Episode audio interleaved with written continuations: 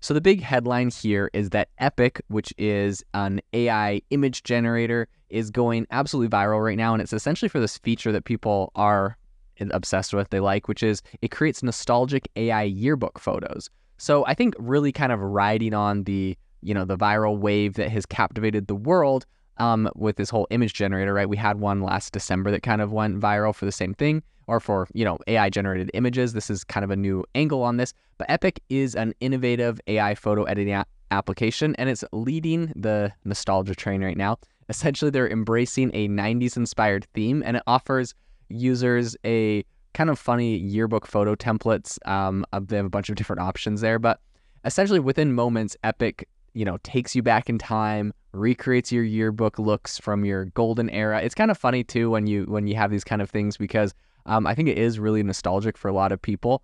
Um, but at the same time, maybe a lot of you know kids nowadays think it would be funny to see what they look like back then as well. So it kind of appeals to everyone. Um, this is actually originating from South Korea's Snow Corporation. It's a subsidiary of Naver, but EPIK is an, essentially another uh, new little startup in for the, this company has. Um, that it also kind of gives you this whole AI profile app. So um, they have a whole bunch of influencers globally who have kind of, I think, helped EPIK to rise so fast in the ranks here. Um, all of them are kind of showing off their AI generated photos. And I think they're pretty effectively you know, d- doing a pretty good social media trend uh, campaign. I've seen a bunch of people in my own circles posting on social media, you know, what their yearbook photos are. So it's kind of funny. Um, and really, I think the the reason these apps are so successful, right? Like getting to the top of Apple becoming number one, you're you're passing out a lot of people, right? You're passing out Facebook and Instagram and uh, TikTok and like all these other kind of viral apps. Um, and the reason that these ones are so successful and are able to do that is because um, really they're they're kind of like appealing to people's like a, a, viral impact where people see these photos that make them look good, right? That's the first thing is these photos are going to make you look better um, or look good, and then you're to want to share them because everyone wants to share when they look good, and it's kind of funny and quirky and like I don't know, it, it, it encapsulates that whole social aspect, which I think not a lot of. Um, it's been kind of hard to do the network effect and to do the organic growth. It was, it reminds me a lot of the businesses, these like quiz businesses that popped up. Some of them are made multi multi million dollars, but it's like, what kind of dog are you? Like, what Hogwarts team are you in? Like eh, when Facebook first came out, there was so many of these like silly quizzes, and people would share them because they thought it was like, it it kind of like um, played to their their vanity in a way. Like, look, I'm this or that. And it kind of makes you feel good. Anything that makes a consumer feel good or special about themselves um, of course, we know this makeup, perfume, clothing, everything we buy really is to, to try to make ourselves feel better about ourselves. I think in a large way, that's just kind of the psychology of buying. But I think that these apps have kind of been able to capitalize on this in a way that not a lot of other products have, right? You get a bunch of photos that make you look cool and different. You're going to want to share them to show everyone. Also, makes you feel good that you look good, right? So it's kind of, it's kind of, uh, I think the reason why they're being successful. So as of now, the US App Store sees EPIK as number one. Um, Google Play is, I think, still has EPIK around spot number 37. And I, have actually seen this play out. I have both, um, I have iOS and Android apps um, out there. And it's kind of interesting because they definitely are both a little bit different and they kind of appeal to different audiences. Um, so, yeah, it, it is interesting. I think in the United States, the App Store is, you're, you're going to get a lot more of those kind of users where Android is a little bit more international. So if it was, you know, American influencers posting this and helping this thing go viral in America specifically, um, it's not going to necessarily translate to an international audience, which is where you're going to see um, perhaps more of the Google Play. Although this is probably geographic specific anyway, so maybe that's not super relevant. But there definitely is different audiences on the two platforms, and maybe that is like uh, there's in in-app purchases or something in order to unlock some of this stuff on there, and iOS is a lot more likely to actually pay for stuff than Google Play.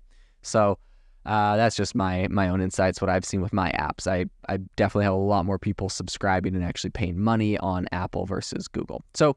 Apptopia's recent market analysis reveals that EPIK's uh, journey since August 2021, that's when it first came out, has 92 million installs globally and I think 4.7 million downloads in the US. So, um, essentially they've kind of traced back EPIK's initial traction to September 19th, which was followed by a significant leap just 10 days later. So on the other hand, Data.ai suggests slightly lower figures, 82 million lifetime downloads, uh, around seven million dollars on iOS alone. Now, all of these apps, and when you get these kind of like they have X million downloads or X million amount of money that they've made, um, it's not exact. A lot of them are a lot of them are like kind of estimating. Now, it's kind of really interesting how these companies get this data, and this is a whole nother thing, but I've looked into it a lot, right? Because I have apps and and are am looking for this kind of data, looking at doing competitive analysis. What I've come to the conclusion on that's kind of crazy is like essentially a lot of this data that's gathered where they're like they have 82 million downloads. Okay, you know how they get this data? It's honestly like spyware a lot of these apps or a lot of these companies, well, they pretty much okay. If you go ask them, like App Radar is one of the big ones that will give you analytics on apps. App Radar is like our our um you know the way we gather data is kind of like proprietary and secret, but it's like fairly accurate, right? They won't like tell you. But if you go look them up, there's been like some. I'm not sure if it was lawsuits, but there was actually I think it was lawsuits. But um, essentially, what they found out the App Radar was doing is they'd made a bunch of different apps, like free VPN apps or um, free note taking apps or like different things like that. And I think they, they may have even acquired a few um, that essentially were tracking what apps were on the phone and then they can kind of extrapolate based off of that. So it's very, very interesting. But like, I, I think the, I think these analytics are not far off. Uh, so when they're saying like 92 or 80 million downloads of EPIK, they're probably fairly accurate it's just kind of crazy to think that how they get that data is kind of like spyware on your phone that you probably didn't know some random app you downloaded is keeping track of like how much how many downloads are on and uh, you know how much money you're spending on stuff. It's kind of crazy. In any case india has the largest download numbers for EPIK right now so the us has i, I think it's like sixth place on it. But um, i think surprisingly this is the first time that EPIK has hit the top overall apps in the us um, snowcorp unfortunately has not said anything about the like authenticated these statistics, right? If they really do have 98 or 80 million downloads on this. What's interesting about that and like first off, I think companies just don't want to give out free information to people usually, but the number one reason why they don't that I've actually found um talking with entrepreneurs and stuff is that uh is that sometimes people will overinflate their success and the, the company doesn't want to be like the one that's like a downer and is like no we don't have 80 million downloads. It's only like 15 or it's only like 20 million downloads. It just like doesn't make them sound good so they're just like no comment. Um, i've also seen this you'll see this exact same thing play out when uh, software companies like do an acquisition and it's like you know like the terms of the deal are like under non-disclosure agreement but it's estimated to have sold for 20 million dollars and then like uh, I've heard these same entrepreneurs be like, yeah, no, it was nowhere near $20 million. Someone in our internal company leaked that to the press or to someone. I don't know why, but like it was definitely not $20 million. It was like, you know, like a million dollars or something. So, but they're like, but it was like NDA. So I didn't want to like correct them on it. And also, uh, you know, I didn't want to say it anyways. So it's kind of funny. Um, uh, sometimes those numbers are really inflated and yeah, the company doesn't want to comment on it because it would just make them not look as good. In any case, I think in a world right now where you know we have Instagram and a lot of these other social media platforms that can help stuff go viral. Um, that's actually where I've seen people posting it is like on Instagram. They'll do like a reel with like a kind of like a, a slideshow of all their different EPIK yearbook photo shoots or whatever. But um, I think there's a whole bunch of different renowned figures, including a bunch of, and including I think Samantha Blanthos, Bretman Rock, um, a, whole bunch of different people. I'm not gonna go name a bunch all the random people, but there's a bunch of them that have all kind of like posted these pictures. And I think that's kind of making it go viral. So I think diving into the mechanics, uh, EPIK's yearbook has it's gonna give you um, some photos based off of like eight to twelve selfies, right? So you take eight to twelve selfies, upload them, and then it processes all of that and it's going to give you 60 different images based off of this. This is actually very interesting for those that know um, I have a friend named Matt. He's been on the podcast before, and he's actually currently working on a company similar to this that is uh, kind of going to do something that's going to give you niche uh, AI images. So maybe I'll have him on again to talk about when he launches that company. But definitely uh, an, an area that's very interesting, especially when people find something like this that kind of is has mass appeal. I think um, they do say like, hey, warning, you know, you might get some unsatisfactory outcomes, you know, extra fingers or things being a little distorted, whatever. That's just normal with these image generating apps. I think people understand how that works. Um, But essentially, the app gives you a distinct upsell, which is you can opt for expedited delivery, right? So instead of having to wait 24 hours in order to get your photos back, um, you can get it done like express in two hours for uh, six dollars. Um, and I think I think actually the standard 24 hour thing isn't for free. They're still going to charge you like four bucks, but you can sell, spend a little bit more and get it done faster, which is kind of interesting that uh, that that's a really interesting model, right? Normally, I think I don't think this is going to be a business model that's viable in the next year or two. But right now, while everything's new, they'll be like, yeah, don't have to worry, worry waiting 24 hours. Like in reality, nobody's going to be waiting more than like five minutes for something like this in the future because if they have to, they'll just go to a different app or something. But well, this is all new and novel. I think they can get away with this kind of stuff.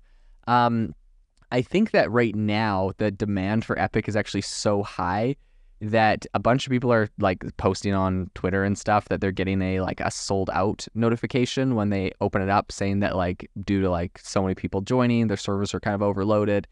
Um, I think while they're kind of getting the li- limelight right now, I would say like just based off of other apps I've seen doing similar stuff to be cautiously optimistic in this. Um, a lot of other people like Lensa and Remini um, got a whole bunch of attention, had their AI driven features like push them all the way to the top of the charts, and then they kind of fizzled out a little bit afterwards. Um, so they kind of get a sharp drop. So right now they're in, you know, all I'd say is EPIK. Like enjoy the enjoy the time in the limelight. This is kind of fun. Everyone wants their yearbook photo, so they might make a bunch of money during this. But once this kind of like wave is over and everyone's kind of done with their yearbook photo thing, it, EPIK's probably I don't know. Unless they reinvent themselves and reinvest the money and do something really cool, it probably will become obscure again, like a lot of others. In any case, time will tell. I might be completely wrong on that, and I really do wish the team at EPIK like all the success in the world, as I do with Lensa and Remini and like all the others as well. Um, but you know, sometimes these viral things are come and go, and they have a little bit harder time making a, a solid business that sticks around for a long time um, versus just being kind of like an exciting one-time thing that comes and goes. But in any case, I think it really definitely does show that people are still in, into all of this AI um, you know, photo stuff. I think they're really into a lot of these AI features. The, the novelty has not worn off. Consumers are still evidently paying for this, downloading it, using it. So it's a lot of fun, and I think that we're going to continue seeing that trend. AI is going to proliferate into everything, and people really, really uh, like this stuff. So definitely very, very interesting, and a story will continue to follow. Thank you for listening to today's podcast episode, breaking down how AI is impacting your industry. Today's episode is sponsored by AIbox, a no code AI app builder and marketplace, which just launched a crowdfunding campaign. If you are interested in investing in a new AI startup, you can go to republic.com slash AI box. I'll leave a link in the show notes as well to learn more. The minimum investment is $150 and the maximum investment is 100,000. Until next time, have a fantastic day.